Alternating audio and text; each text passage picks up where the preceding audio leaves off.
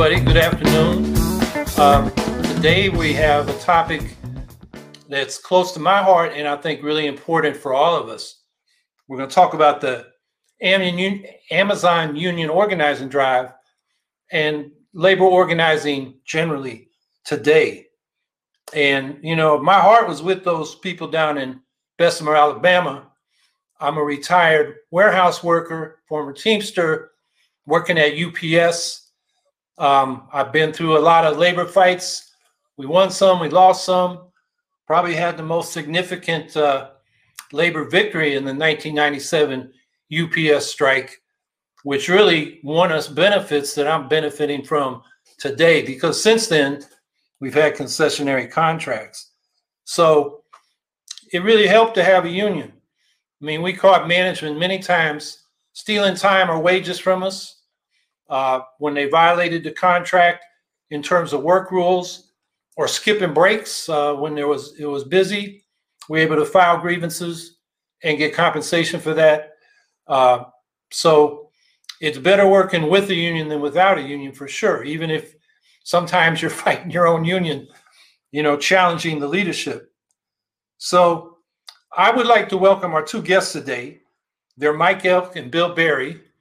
Mike Elk is, is a labor reporter who's been covering the Amazon Union Drive from the beginning down there in Bessemer. He's based in Pittsburgh, where he runs the crowd-funded publication Payday Report.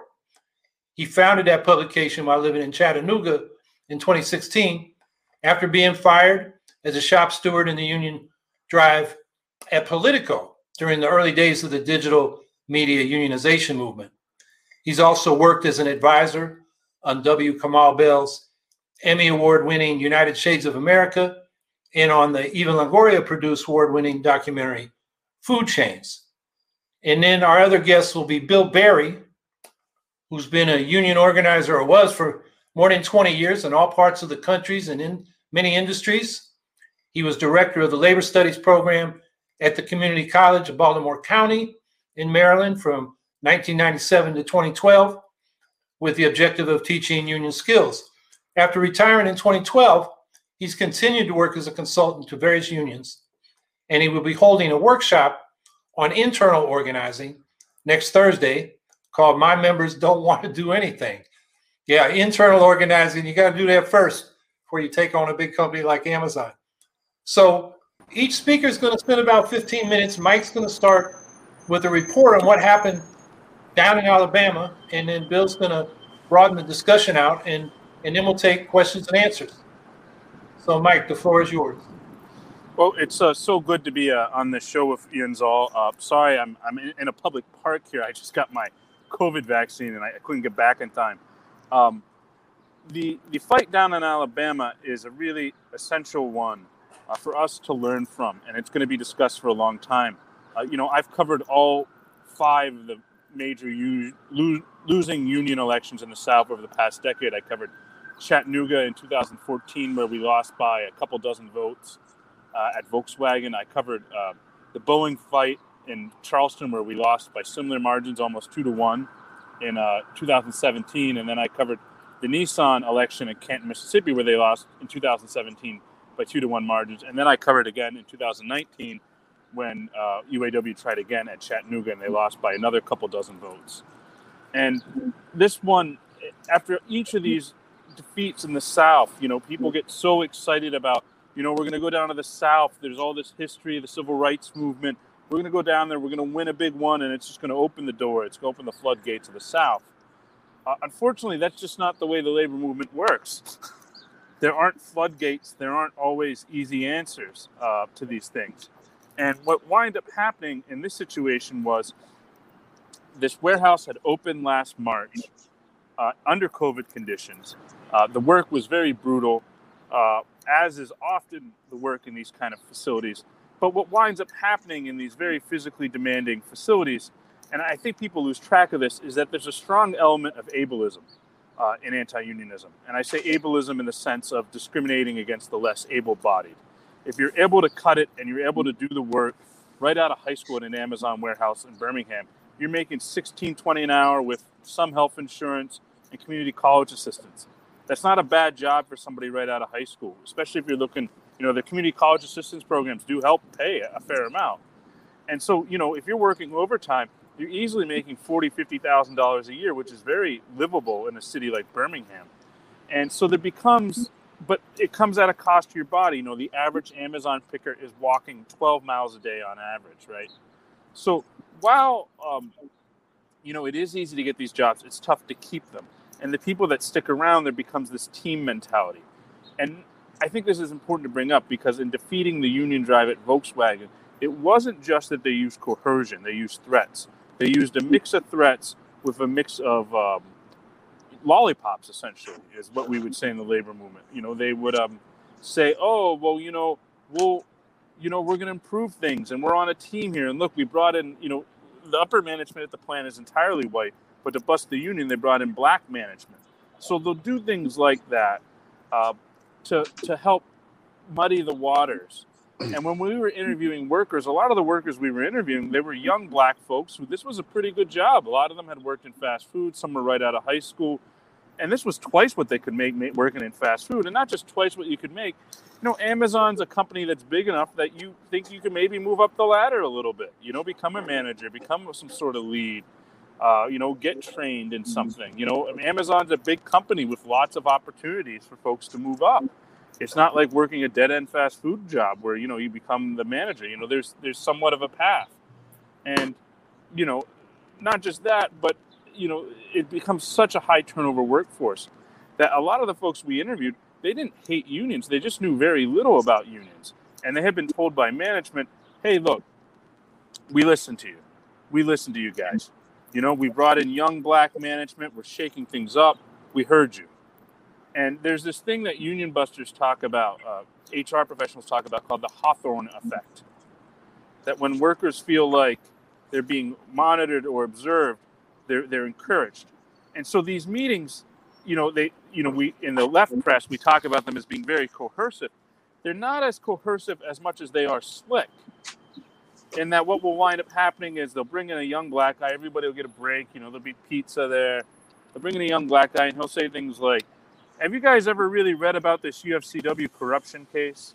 You ever really think about where your union dues are going? And this is always a thing that will kill unions. And I, I always bring this up. You know, I come out of the UE. Uh, my father's actually the elected director of organization. Bill Barry comes out of the UE. Um, and in the UE, at the top of a lot of our pamphlets when we're going uh, handing out stuff, we, we, we brag about the fact that nobody in the UE makes above 70,000. Because in the UE, you're supposed to feel like a worker, not feel for a worker. And you know, you look at a lot of these big business unions. You know, you have folks that are making two, three hundred thousand dollars a year as union staffers. And you know, when you show this to, to members on the shop floor, and they start saying, "Am I really going to be subsidizing that lifestyle? Am I going to be subsidizing these crimes?" A lot of folks I talked to, including a young guy who was 19, he had an aha moment where he's like, "Do I really want to be paying 800 bucks a year to a corrupt union like the UFCW, which is the parent union of RWDSU?" and so these meetings they combine and they also do this thing that's really i think the, the kind of killer line is hey look i get it. You might think things might this is a union buster line. You might think things get better for you under a union contract. They might but they could also get worse. Everybody starts over again. That's always a classic line. Everybody starts over again. And so you throw in this mix to kids who are you know not kids you know they're, they're my age they're in their 30s and they've been struggling working low wage jobs and God, you want to bring in this union, give them 800 bucks a year to go to some corrupt union official and screw this up. And then on top of that, what they did that was particularly egregious is um, Amazon, this is what the Washington Post FOIA document showed. Amazon got the Postal Service to install a postal box right in front of the plant gate and told people as they were leaving, here, take a bow, you know, go vote no. And then not just take a bow, but why don't you put on these, uh, they have lanyards, why don't you put on these vote no pins on your lanyards, right? like it reminded me of that scene from Office Space where they go to TGIF Fridays and have to wear all the flair. You know, you'd see all these. And I'd ask workers, why are you wearing that? Oh, you know, the boss came up and, you know, this young black guy, and, and they're, they're, they're doing one on ones where they're sending around these young black man consultants. What didn't you like? Oh, you wanted that raise? I hope you get the raise. We're starting over. We're a team here. And the folks that are for the union, they're folks that physically couldn't cut it on our team and there's a there, there becomes a very strong sense of ableism in these campaigns and i can't underestimate that enough And I say this as a disabled American that we in the labor movement need to think much more intersectionally about disability rights issues because they always play a role in campaigns. You know, it's always the management paints the guys who can't do the jobs as the lazy guys. You know, the union's just going to protect them. And so what winds up happening, and I, I, you know, Danny Glover once referred to it this way, it becomes like a tent revival. Uh, you know, this uh, come back to the old time religion. We got it together. You know, we love you again. Um, my friend Anne Feeney, the folk singer who recently passed, used to say that it's a lot like, um, and Anne, in addition to being a folk singer, spent 17 years representing domestic violence survivors, which a lot of people don't realize. I can't imagine what that must have been like to be abused, and all of a sudden Anne Feeney's your lawyer. I mean, that must have been exciting. But I digress. But Annie used to say that um, an anti-union campaign is a lot like an alcoholic husband whose wife's getting ready to leave him. She knows he might hit, but he's not leading with "I'm going to hit you." He's leading with, "Oh, look, I'm going to. There's going to be steaks in the fridge every night. I'm going to buy you flowers." And that's what they did at Amazon. The threat was always in the background. And to some of the troublemakers, they did threaten that. But to the folks that were kind of in between, you know, the in between folks said, "Oh, you know, I'm not one of the troublemakers. I don't want to screw this up," you know. And look, they're listening to us. And you know, this one woman, Jennifer hmm. Bates, brought up something interesting, which is a lot of these young black guys, they never had a senior manager come in and say, "Hey," to one-on-one captive audience meeting. You know, they didn't necessarily see these meetings as coercive. A lot of the workers. We talked to a 19-year-old kid. He said, "No, I thought it was pretty cool, man. You know, they were just looking out for us. You know, they were telling us. You know, they were providing us information. You know." And I think this gets to something I think Bill certainly agrees with. Is I really hope this Amazon fight opens up a discussion about the need for union education in high school civics courses. People should know much more about collective bargaining agreements in high school. You know, growing up here in Pittsburgh, we weren't taught the ins and outs of collective bargaining agreements, but we were taught the history of this town and the role of unions. And that's good, but we need much more than that. And I think I think what's interesting, I talked with Saladin Muhammad of the Southern Workers Assembly, is it's easy to call this a defeat, but the real defeat would be is if we didn't continue to mobilize. There were Amazon actions in 50 cities across the country. And I went to the one here in Pittsburgh, and um, you, you, might know him from the Teamsters. Uh, Mel Packer was there. And Mel was saying, you know, we're going to open up a warehouse in Lawrenceville. We better be out there, you know, leafleting.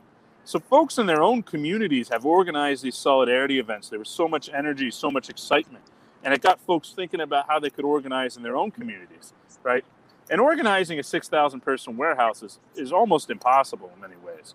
Uh, my dad, who's the director of organization at the UE, was saying that the UE, if the UE was looking at a thousand person shop, it would take this UE six months to figure out whether or not they could even organize it before they could really build something, right? And right here, what happened is they opened the shop. They didn't have very many workers when they opened.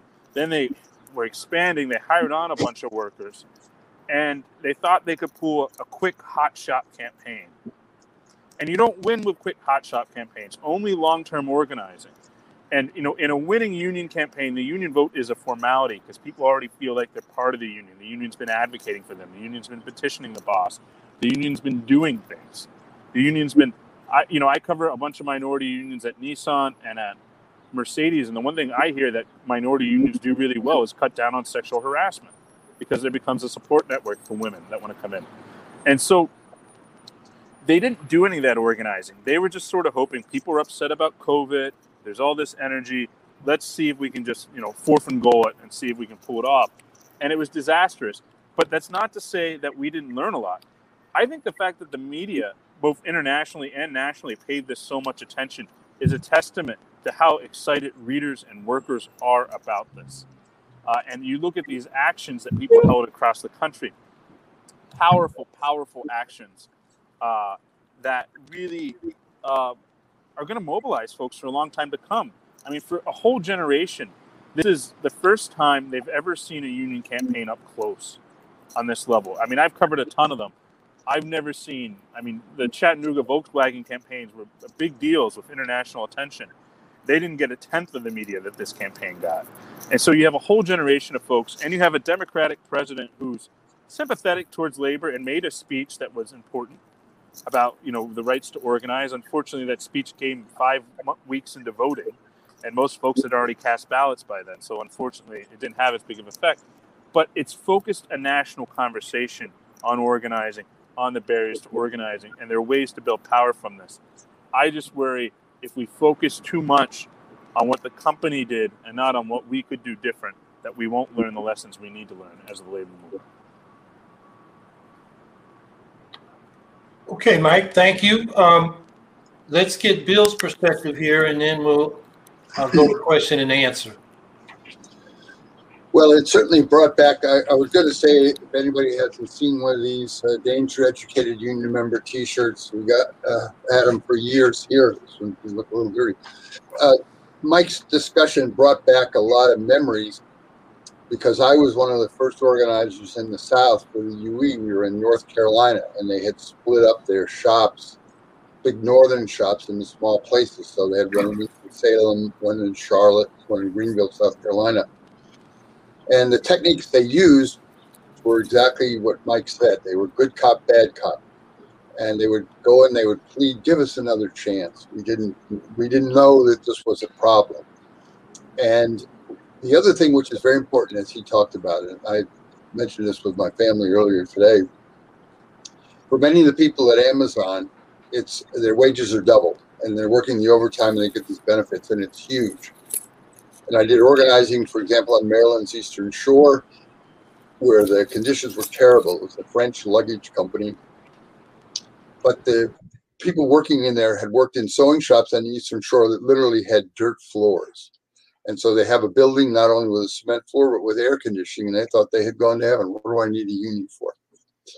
So obviously, when organizers get together, we tell all these uh, stories there have been references in a couple of the discussions in the newspapers and, and different articles, and there's a huge spurt in the last 24 hours.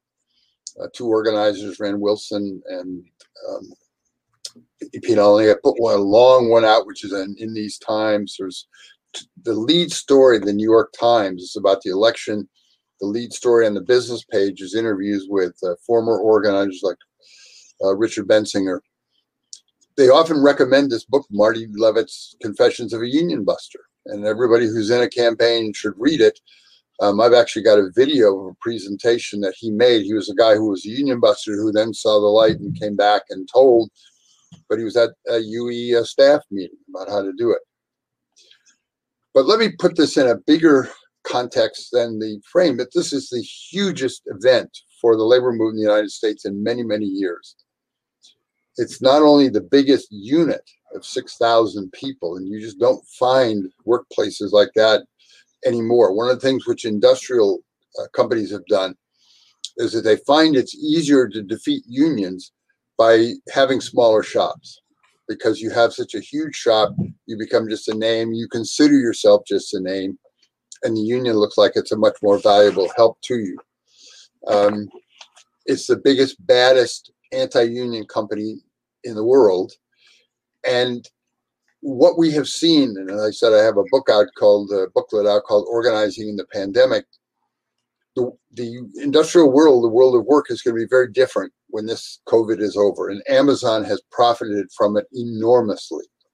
And they have replaced all the retail stores, many of which were represented by the uh, retail wholesale workers. And it's uh, all drive uh, delivery now. They are enormous and they're growing and their wealth is growing. And so if we don't get them, we're going to be in big trouble as a union movement. I mean, the union movement, quite frankly, is in big trouble already. And it's gone from uh, 37% of the workforce in the late 1950s down to about 6% now. And it has an impact on everybody because all the conditions that we used to take for granted uh, in our union contracts were then passed along to non-union people. Everybody had fully paid family health insurance. Everybody had pensions. Everybody had vacations. Everybody had paid holidays, and that's all gone.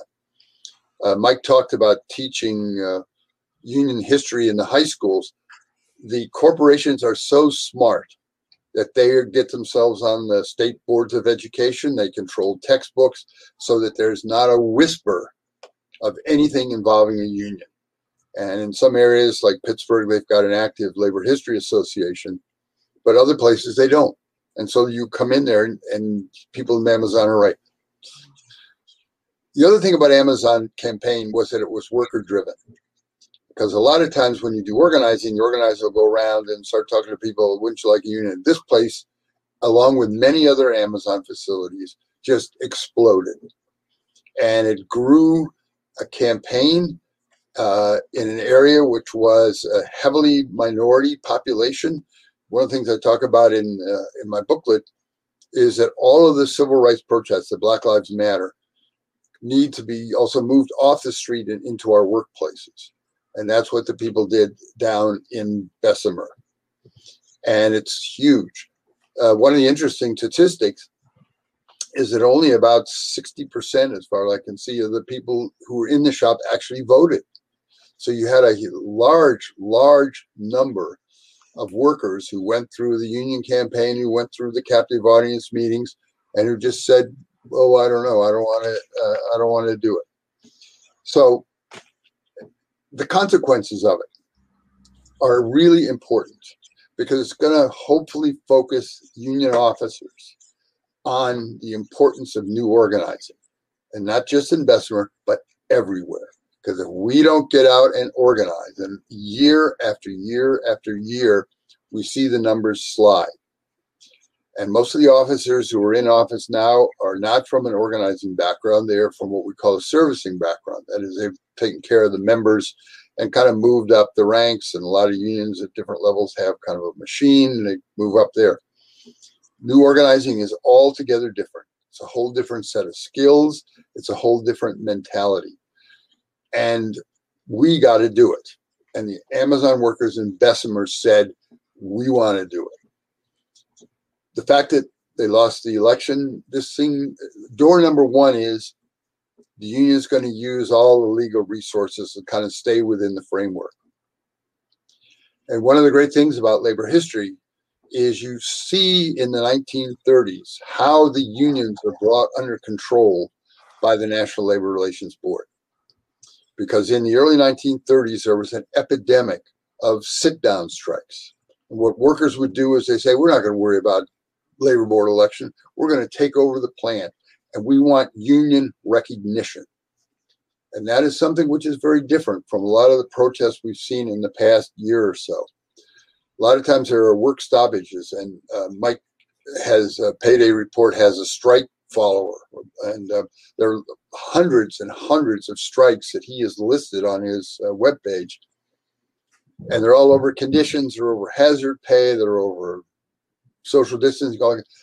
Not one of them, almost not one, says we want union recognition. We want an organization that's going to be here after this COVID is done that we can build and it will protect us, not just on a single issue, not just now, but down the road into the future.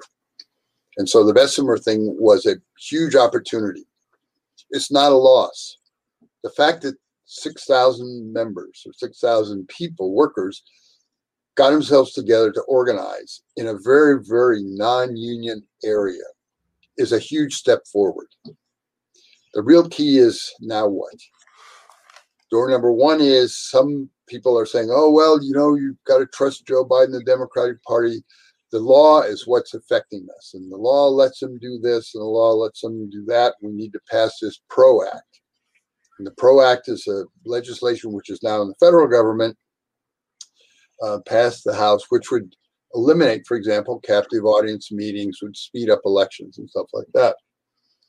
We'll see if it gets through the Senate. We'll see where it goes. Because 10, 12 years ago, when Obama was first elected, with a huge majority popular personalities and significant majorities in the House and Senate, it absolutely went nowhere. That there's not a move by the Democratic Party leadership to expand unionism and to pass laws that are going to get people go. Um, the other thing is that when the so what happened in the 30s was the workers started taking over the plants and the Roosevelt administration said, well, let's see what we can do to kind of cool this down. So they created the National Labor Relations Board and said for the first time, workers have the right to bargain collectively. But they set up a structure which people still use today. And it can be very, very dangerous. I assume that the union officers at the retail wholesale are going to appeal this election. The hearings will go on for years, could potentially five, six, seven years. One danger is that that's where their attention goes. Their next real campaign should be yesterday in the shop, convincing all the people who voted no or who didn't vote that they made a mistake and go from there. And they need to take organizers and move them down into Bessemer to stay. Uh, for example, when you see a worker, a guy peeing in a bottle because he hasn't got time to go to a bathroom, union committee member should take one of those guys who was wearing the non-union lanyards and go over to him and say, see, this is what you got us. There's stories about women in the plants buying suppositories of some sort so they can pee as they're driving if their delivery vans were running. So start the campaign. You didn't lose. Whenever we had a campaign the day after it, I would always sit down and debrief. What did we do wrong? What did we do right? What can we do better next time? And it's a lot like a football team. They lose or win. They watch this, the film the next day and they figure we're not going to do this again. Building in, as Mike said, a lot of other people. The solidarity movement here was fine.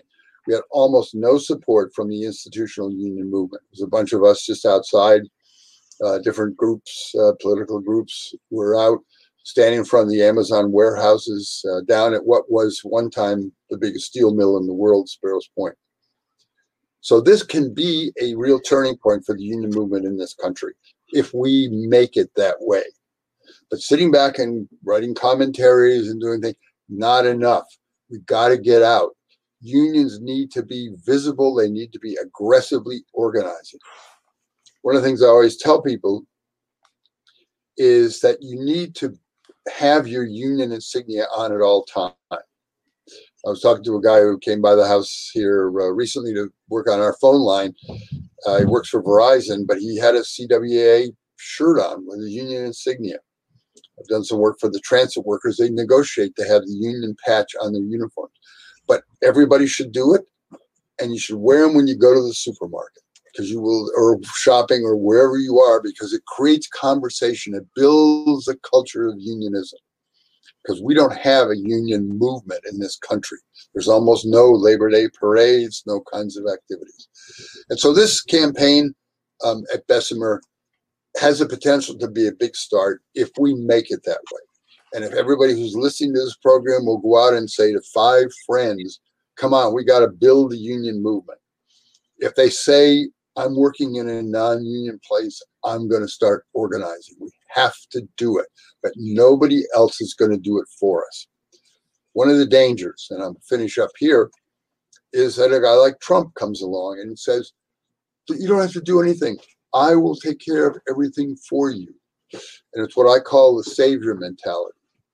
And a lot of union members are involved in what we call the servicing model unionism, where they figure they pay dues, they're buying a service, somebody else is going to take care of their problems. We got to get rid of that internally and go back and organize. But focusing on new organizing, recognizing that this is not a one time thing, this is not an Amazon thing, this is a 25 or 30 year decline that we have done nothing to stop. And so we've got to use this as an opportunity to pivot and to go after this and make it happen. Okay? Thanks. Okay, thank you. Uh, when you talked about wearing your, you know, union thing, I, I generally do that. And the Teamster logo and color, a lot of people think I'm the police. Huh. They ask me for directions, they ask me for help. I say, no, no, I'm a Teamster. And then the next question is, what's a Teamster?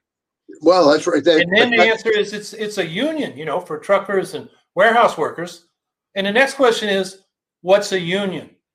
So, you know, the idea that we need to get education about unions and get people talking about it, and we all have a role in that, you know, really strikes home to me. see that the, just the conversations you just had there is a great opportunity for you wherever you are standing on the street corner in the supermarket to talk about what it is to have a union because people don't know and i think it's so important we have to do it each of us not somebody else not a paid organizer necessarily but the union movement needs to start from the very bottom which is where we are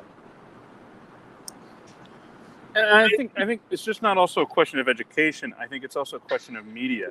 Uh, if we look at you were bringing up the issue of commentary, if we look at uh, so much, I mean, there of, of the commentary on the left about unions and the writing, even being done by union organizers, which I, as a labor reporter who's always been a full time labor reporter, I take issue with. I mean, you can either work for a union or you can cover them. You can't really do both objectively. And uh, uh you know, if you look at so much of the coverage of the commentary on the left, particularly the intellectual left, uh, it doesn't really have worker voice in it. You know, we got yelled at because we went out into a parking lot of Amazon and we just started interviewing random workers. And we interviewed four anti union workers on camera. And if you watch the tape, none of these people look like they were bad people per se. They weren't some cartoonish yeah, villains. Yeah. Right. They were confused people, you know? I think it's important. There are no union newspapers. There's no Rush Limbaugh labor runs, you know, talk radio kind of stuff. All of these things are things that the union movement has let go. And and the you see the background, like the Koch brothers, how they study this stuff, how they plant. Roger Ailes creates Fox News. They have a strategy that looks ahead a year, five years, ten years, and we don't have that. We need to do it. And we not do not need to trust somebody else to figure out how. We need to do it ourselves. Yeah. And I, I think that's what that what we really need to move towards is is a new system at you know because I always hear people you know we run a crowd-funded publication we bring in about hundred thousand dollars a year directly from our readers it's me and another woman and we track about 1,200 strikes a year and anybody who wants to donate they can go to paydayreport.com uh, paydayreport.com. There's a ton of stuff yeah, on there. I donate. I donate. I, I appreciate it.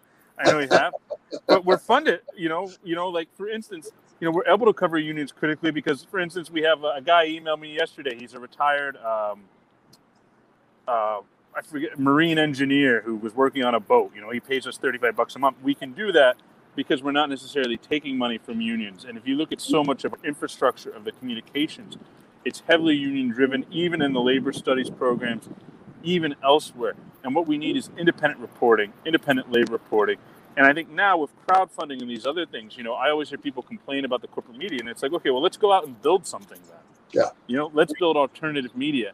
And I think I think we need to have a discussion about that because look, labor stories sell. I mean, there was I've never seen a union election like we were sitting at home watching MSNBC, and MSNBC was doing you know hourly updates from the picket line, right? Of this is what we know so far. That's where this union election is at, and let's not. I mean, you know, Biden is not necessarily our friend, but he did elevate the struggle in a big way, in a way that had political meaning behind it. And I think in the next couple days, it's going to be interesting to see what the left does and what the Biden administration does. I mean, what is he going to say when he's asked about this? You know. Well, I think it's also going to be interesting to see what the union does. Are they going to to the organizing campaign? Are they going to turn it over to the lawyers run for unfair labor practices and kind of let the thing go? I mean, one of the, the questions has been brought up, and Mike, you covered a little bit of it, and there was a, a guy from Baltimore where I live uh, who went down there uh, from the Real News Network. But it, it looked like the union didn't have a huge committee structure inside the, no. the warehouse. And one of the things that happens, particularly with younger people, is they start believing that all you need is social media. You know, all I need is to text you or Twitter you or something like that, and uh, that's communication. And it's not. And you need to have those issues, and you break down a warehouse. I mean, the organizing the history, for example, at the General Motors plant, Flint, Michigan, when they had the sit-down strike. The issue was not the money; it was not the it was the speed of the assembly line, and that is exactly what the issue in Amazon is or could have been, because that's an issue where if they come and the guy comes around and says, oh, "We hear you now. We're going to take care of things," you say, "Okay, slow down the line. Now, show me. Don't promise me. Show me." and that the kind of generation that we always started doing inside the shops um, to and it brings people in it makes it exciting it changes the whole dynamic in the workplace because then the discussion is about our issues it's not about what I, I guess I'm too old now. I, I use the term LSD, And half the time I had younger students say, well, what's that? And it's LSD or the big unit, lack of work, strike, and dues. And uh, you have to turn that around as the organizer because those are company issues. And that's what you hear in the meetings, and that's what you get in the leaflets and on the bulletin boards. And it was really funny that I saw the complaint that Amazon would put stuff up in the bathrooms. And that was one of my earliest organizing techniques. I would give men and women a pile of leaflets and a roll of scotch tape in the morning. I would say, okay, go in inside of every door on the stall. So when somebody sits down and they shut the door, they're looking right at the union leaflet. Yep. Yeah, you talk about the committee structure. I've seen a number of people um, and some union organizers we know mention that as a weakness of the of the drive. As Mike said, it was a what they call it a hotspot Hot Uh, shop. Hot hot shot. shop election. They thought they could jump on Amazon before it was ready, and uh, somebody just put in the uh, chat that the personal election should not be to find out if the workers want a union, but to demonstrate that a majority of the unions are already of the workers are already organized. Right. That's a good um, idea. Yeah. And related to that, one of the comments I read was the organizing focused on the plant gates. They didn't do home visits where they could have their own private conversation with workers outside the eyes of the bosses. So I wondered what y'all thought about that. Well, yeah, I think they, there was some concern because of COVID about doing home visits. But I also know that in Chattanooga, uh, the first time as well as elsewhere, there's some weird hesitancy in the South of people going to people's homes, particularly. You know, it's a very Well- big gun culture there, and there's some weird hesitancy. But I, I, I, I know in winning campaigns in the South, they do do home visits. But again, you know, like I read Jane McAlevey's critique, which I have my own issues with. Um, you know, I don't know how you write a 2,000 word critique and don't quote a single worker, but that's, I digress. Um, you, we can get into all this technicality of did they do house visits? How big was the bargaining unit? The fact is, they didn't do the preparation needed to start feeling like a union, to start acting like a union, to start standing up for coworkers facing discipline, to start, you know, standing up to bosses that are doing so. They didn't do that work. And when you don't do that work, it's tough to identify. This isn't a hot shop where maybe, you know, it's a hundred people and you know you know you have a solid forty people and you have to go out and get another twenty people. This was a huge factory, and in these kind of factories, people sociologically tend to move in big waves. Well, I think I would just say I was a huge advocate of home visits, even in the South. And often you would follow it up where if someone signed a card, you would go see them. You'd call them up and say, I want to make an appointment, and you'd go around. But I spent a lot of time. I think it's hugely important because you develop that personal relationship with individuals.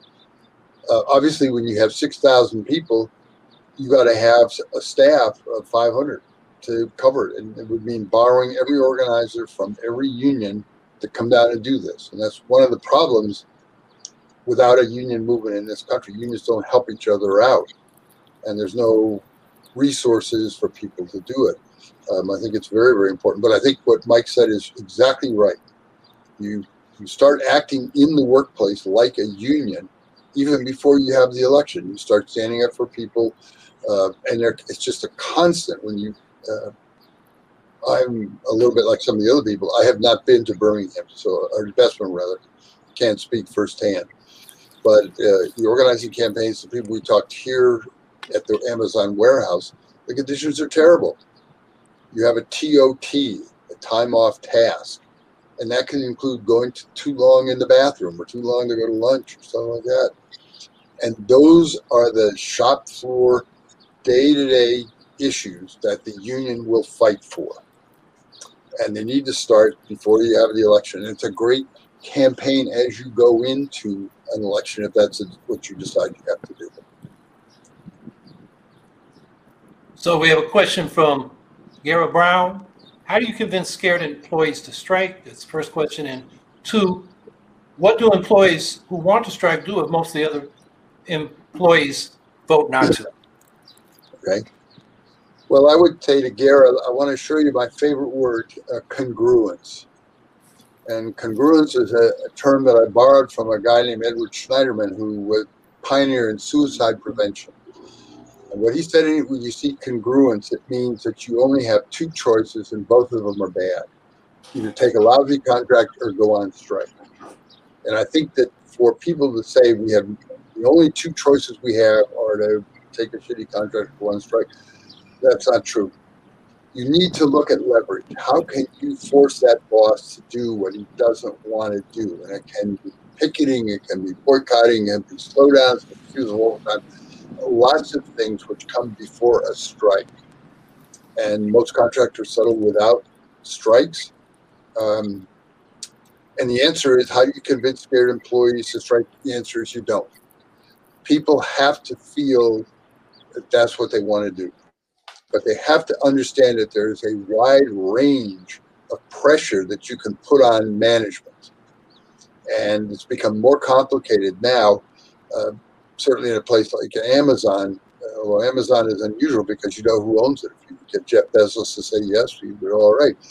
Um, a lot of companies are now owned by these venture capital firms. You don't know where they are. And there's some mailbox in, in the Cayman Islands. And so the research to create this leverage as an alternative to a strike is very, very important. And what you do if you want to strike, if most of the employees not to, you don't go out because you can't have a partial strike. You split your local and you won't be successful. And what will happen is the people who go out and strike, the strong union people, uh, won't come back. And so you need to sit and say, what do we do to pressure this company to do what we want them to do, to give us what we deserve? Yeah, I have a question that uh, came up from some of the commentary I read. Uh, you know, in in in the Teamsters, you know, we're organized at UPS, biggest private company that's got a union. And we got FedEx. And FedEx is regulated like an airline. So you can't uh, you can't organize hub by hub. You got to have a nationwide right, right. election. But some people are saying in this commentary, the only way you can uh, get a union in Amazon is to have a nationwide election. And I don't know if that makes sense because you know, even six thousand is a lot, but you know, you can organize hub by hub. That's how the Teamsters I know organize the trucking industry. Well, you know, Jimmy Hoffa was a great organizer for whatever problems he had. Because in the 1930s, he figured that out, and the drivers, the over-the-road drivers, go hub to hub, and if they go to a pub and they weren't union, they couldn't unload anything. He just basically forced that Teamster National Agreement, and unfortunately, his successors have let it slide. Um, yes, I think organizing a company like uh, FedEx nationwide is something you have to do. Same with Verizon Wireless. We're doing some work here. You can't go one store at a time. And it's enormous resources and enormous vision. But if we don't do it, we're not going to be here. We don't have a choice. Eric Gray asks, given this conversation, would it be better to fight for universal collective bargaining as opposed to a living wage? I'm not sure what he means by universal collective bargaining. Maybe, you know, the easier uh, way of getting recognized under the PRO Act that you mentioned earlier versus the wage. I mean, obviously, why are they opposed? To, why can't you have both? Well, I think obviously the solution is that uh, Howie should have been elected president of the United States, then we wouldn't be having this discussion, right, Howie? I, I didn't hear all that, but you said if I was president, we'd be having no, a different I said the problem is if you had been elected president, we wouldn't be having this discussion. We'd be done. I think a lot of people have very, very dreamlike schemes, like oh, there'll be sectoral bargaining and and everybody will be forced to come. I mean, who's going to make them come to the table? I saw one really ridiculous. I'm updating my uh, this book called Organizing During the Pandemic, and I do it only online because I keep changing. But I saw a, a labor commentator, whose name I won't mention. His suggestion is that the federal government subsidize union organizing, and I about fell over you know, the chances of that happening are non-existent. I mean, it is an absolute dream, and we need to be realistic. We're, have let unionism slide in this country really since the 1940s. And there are all kinds of reasons, but that's why labor history is so important. And there is not a miracle solution. There is not a savior. And the, the Congress is not going to make this happen for us.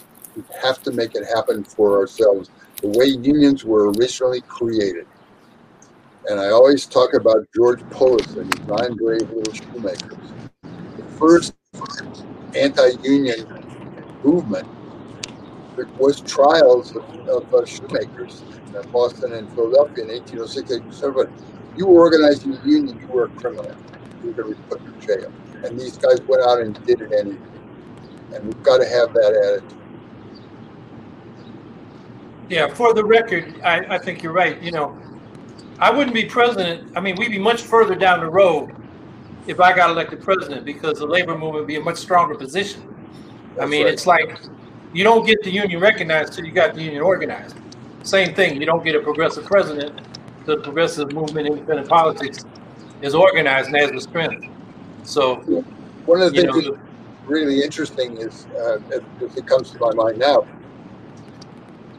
tough companies like Bethlehem Steel and Ford Motor got organized because the government said if you don't recognize or deal with the union, you're not going to get any government contracts. And so they did because this was the beginning of World War II and they knew that they were going to get it. But if you look at uh, a new book out, a local guy here, Alec MacGillis, has a book called Fulfillment, which is about a history of Amazon's impact on things. But they are enormous government contractors. And if you were to say to them, you violate the law, you're not going to use government contract, they would behave no differently. But that, again, is a fantasy. I don't see the president, I don't see Joe Biden doing that. Yeah, the guy that asked about universal collective bargaining, Eric Ray, is is talking about what they have in Scandinavia, which I guess is sectoral bargaining, where the whole industry bargains. Um, I think that's pretty. Yeah, there, there's his okay. point. Okay, I see it. Thank you, Eric. Uh, that's a whole different social structure in those countries, though. Uh, you know, why do they have uh, national health care and we don't? Know, there's just all sorts of. Um, it's a whole different structure we don't have, and you want to get politically active and make it happen in this country. Great, it's important. But until that happens, uh, workers in their workplaces, whether I'm found self-interest, need to organize. And their union density is like 70%, and we're down at six percent in the private sector. So yeah. Hey, Mike. I don't organize anybody, Mike Eisenscher. Yeah, um, Mike Eisenscher. Uh, the importance of the PRO Act is that it will change the terrain on which organizing takes place. We'll see. Right. Uh, but first of all, it's got to pass. It's got to pass court challenges and stuff like that. Um, I just think um, there, and I know I've had these discussions with Mike about the, the uh, Amazon campaign about the importance of committee work being inside the shop, uh, regardless of the law. That uh, people, not nice, but other people looking for a magic solution, like, oh, we changed the law and everything. Uh, we'll see. Proactive uh, could be a help, but when it passed and signed and implemented, that will help. Rose Roby asks, the gig economy is another barrier to unionizing. It's an extremely alienated relationship to one's own labor. No worker protections and none of the benefits of, quote, being your own boss, unquote, which is what it's sold as, but that's an illusion. How does one deal with the rise of the gig economy with alienated contract employees and going forward building the union movement? Well, I think this gets back to another need to, to organize. And sorry if I've been off. Uh, my, my phone's actually dying and I'm out. I was trying to charge it. Um, I think this gets more to the need to have a more non traditional labor movement, to have a labor movement that organizes around communities, that's tied much deeper into the framework of communities. uh, where people are going to worker centers, where people are getting help, uh, because you know these the days of these huge union elections where you win six thousand workers are over. Uh, I mean, you know, they might happen again someday, but it's a very big uptick, and we really have to start at the bottom. I also think one of the dangers at, in her that she raises in her question really good that too many of the union officers and organizers are locked into the structure about the labor board. And technically, legally, under the law, the gig workers are not, quote, employees and it's a dangerous situation. They're not covered by workers' compensation. They're not getting overtime. There's all kinds of things, but they can organize a union and bargain. You don't may not have the PRO Act or the legal protections, but you have that strength. And it's just a question. It's a complicated organizing because nobody has a common workplace. You're scattered all over. Um, people are fluid coming in and, out of the gig workforce and stuff. And so it's a very, very complicated situation. One of the things that would make it easier to not uh, organize gig employees is if the stable workforce were back at 40% or 50%, something like that. Because then it's a union culture and people go into that situation knowing that. But I think the gig economy is a huge invention by the bosses to try and split the workforce and to make more money for themselves. I mean, there's no insurance for gig workers. And I mean, we saw the campaign, how effective it was, unfortunately, in California last year. California passed laws to have employees, uh, gig employees, considered to be uh, employees and get overtime and minimum wage and guarantee. And they put it up for a referendum and it lost. I mean, I just can't figure it out. And yes, the company spent Google and some of the other companies spend billions of dollars. But I mean, at some point, people got to overcome the barrage of, of uh, media. The same as we say in a organizing campaign. You know, you got to listen in the captive audience when you're not really paying attention. But I think that's a very, very good question. It's a complicated challenge that we got to take on because the gig economy is not going away. Ballison Drake asks, what if everyone stayed home for a month? Great. Great. Yeah. Well, I think one of the things, uh, Ballison, that raises is they're really in, interesting in the last years uh, since the pandemic started. Uh, the word essential employee has come up. And I think this is particularly true when we have strikes by nurses or teachers or things like that, or public bus drivers, public transit, that um, would be great for many of us to stay home for a month. But if my phone went out, I don't want my Verizon guy home for a month. Um, so I think that uh, stoppage of work, you know, refusal to work overtime. I mean, if you're talking about legislation, the 20 hour work week, I think would be the way to go because we're going to find after this COVID is over a huge shift the technology has taken over. I mean, you go now to a unionized supermarket up the street from us, and they've got self checkouts, and people are using them, and it's, it's destroying their jobs. No more toll takers in Maryland. It's all transparent. And uh, so, a shorter work. We have been in the eight-hour work week. The first Labor Day in 1886, they demanded an eight-hour work day. We're still at that. That's crazy. Well, UPS, they went to the four hour workday. That was so they could work us faster. Uh, Everybody could keep up with the pace for eight hours. Okay. That happened like 40 years ago. So most UPS warehouse workers, it's a second job. Yeah. And they go there because they get benefits. And then, you know, around here in Syracuse, they they work fast food. They work. We we've got uh, sort of sweatshop assembly coming back. Yep. Um, you know those kinds of jobs or farmers you know they they work the farm and then they come in at night and unload or sort packages so they got benefits um, so that's just another angle to that and then i you know i was thinking of when you talk about the gig economy you know fedex is a competitor of ups and we would talk to people who worked in the warehouse and like in Bessemer, a lot of them are young people that can sort of stay in the rigors for a few years until you know they get carpal tunnel or a bad back or they just get sick of it. Yep. Meanwhile, the drivers think they're in business for themselves. Right. And they will hustle and work stupid hours thinking they're getting ahead. And you know, you come back a decade later, UPS drivers with the benefits and some protections, even though they get pushed a lot, are in better shape. Yeah, But no you know, the problem is, like you're talking about, the labor movement has to be out in the community. Otherwise, you know, FedEx can pick people up and Yep. you know hustle them for a few years in the warehouse or a decade driving. Hey guys, unfortunately my phone is dying here, and there's no way to charge it, so I, I might not might drop off in a second. But this has been a very good discussion. Well, we appreciate you coming on and you know sharing your reporting from Bessemer and you know your overall experience covering these these struggles. And I hope I hope folks go to paydayreport.com. They can sign up that for our email list. They can donate. It's free. Um, check it out. Um, thanks so much for having me on again. All right, Mike. Thanks. Thanks.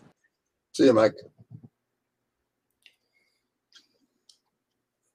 So Jordan Story asks, economically and technologically, we're surpassing a need for basic labor.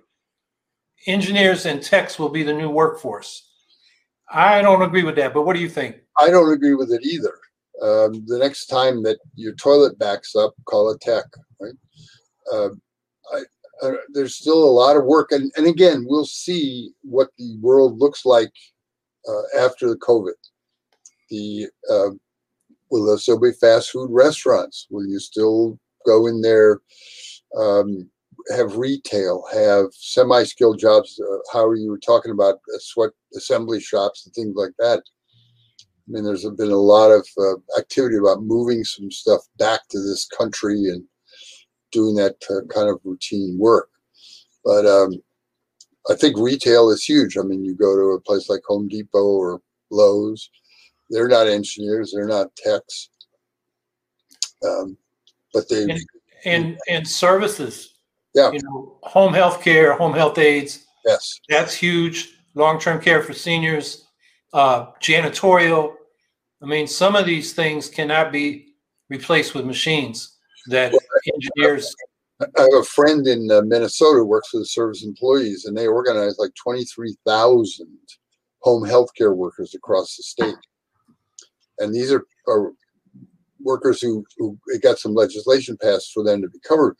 There's no common workplace. You know, the idea that you're standing outside Bessemer and passing out leaflets and talking and worrying about the parking lot, that doesn't happen. But it's an essential, uh, you know, society has changed. And so kids are not taking care of their parents directly anymore. And so the home health care workers is a huge very very important field. We certainly saw that at the beginning of the covid. The largest amount of covid uh, infections were in nursing homes and things like that where people just couldn't stay home. So i think um, very important uh, jordan that engineers and techs get organized. I mean there's a lot of talk at Google about different issues. Um, in fact, there were a very unusual um, labor board case recently where two women were uh, found that where the uh, Amazon was considered to have found the violated the National Labor Relations Act by disciplining them for putting something up on the company chat room about environmental policies of the company. Had nothing to do with what we would think of as a union but it was concerted activity, and concerted activity is more than one. So it's there. I, I think engineers and techs, if they are in the new workforce, need to be organized. Um, same as everybody else.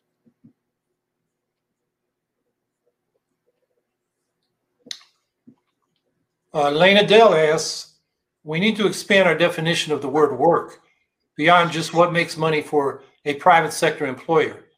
There's plenty of work to do and many people working and not getting paid.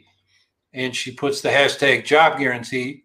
Yeah. And, you know, I'm thinking of care work that particularly women do in households Yeah. and extended families.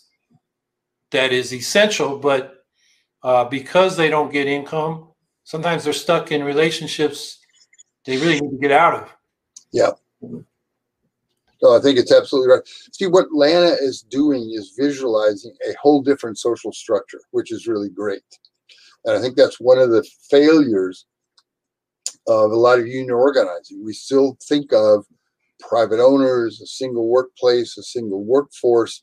We'll get a union, we'll get a contract, just like the old days. And the whole thing has gone way beyond that. And it's going to go much more beyond that uh, when this COVID settles. Because we've seen a huge increase, for example, in uh, working from home and, and pe- what people can do, never going to a centralized workplace. And it's the shift that we'll see. For example, there's a issue here for the CWA workers at Verizon. Because of the COVID, they have been working from home, the outside techs. That is, they take their truck home and then they go off in the morning, go from the house. They don't go to the central garage. But right now, their time starts when they leave their house and go to the job. And if it takes them 45 minutes to get to the job, they're paid. Uh, Verizon has raised with the union that after the COVID is over, that the structure will continue, but the techs won't get paid till they actually get to the job. So it's a big uh, difference. But I think Lana is exactly right. This this discussion could go on in many many directions. Um, the real question is uh, to ask each person, where do you work and what are you doing to organize on your job? We need to go beyond the discussion stage and really get into organizing. Kay Pierce asks, as a tech worker, my job is isolated. A lot of us are contract workers or work in disparate locations slash remotely. How do we organize in such an environment? Is there any organization or person doing this work? Let me answer the second part of that first, uh, Kay. That unions have not really started. There are a lot of groups that are uh, kind of uh, not asking for recognition as a union to organize people working in disparate locations. As I said, this kind of structure is going to be permanent when this COVID is over. We are seeing enormous losses, for example, uh, companies spending office space. I mean, my nephew worked in New York City. His company spent 10 or 11 million dollars a year on rent in an office. They're all working remotely, but it's not going to happen again. The company's going to keep that money. So, how do you do it? This is one where social media really can come in and I think Zoom has been great because you are now able to, in effect, see each other as we're seeing each other now. You're not just a text or uh, email message, but you kind of get a sense of personalities. And so you have to be proactive. You have to say, okay, we want to, all of us who work for X corporation and we're spread all over the city or the country or the state or however it is, what do we want? Do we want guaranteed hours? Do we want health insurance? Do we want higher pay? Do we want um, set hours? One of the things we have seen for a lot of these uh, remote workers now is that the company expects them to be available 24 hours a day, seven days a week. You know, leave your phone on because at three in the morning, somebody and it's global and people call from India or wherever. So, um, Kay, I would say to you, two things. One is you start organizing. You said, is there an organizing person doing this work? You be that person because there aren't really, uh, that I'm aware of, real groups. Figure three things that you want out of your job that you're not getting. And then start raising that with coworkers. And however, if you ever come together personally, fine. If not, have a happy hour.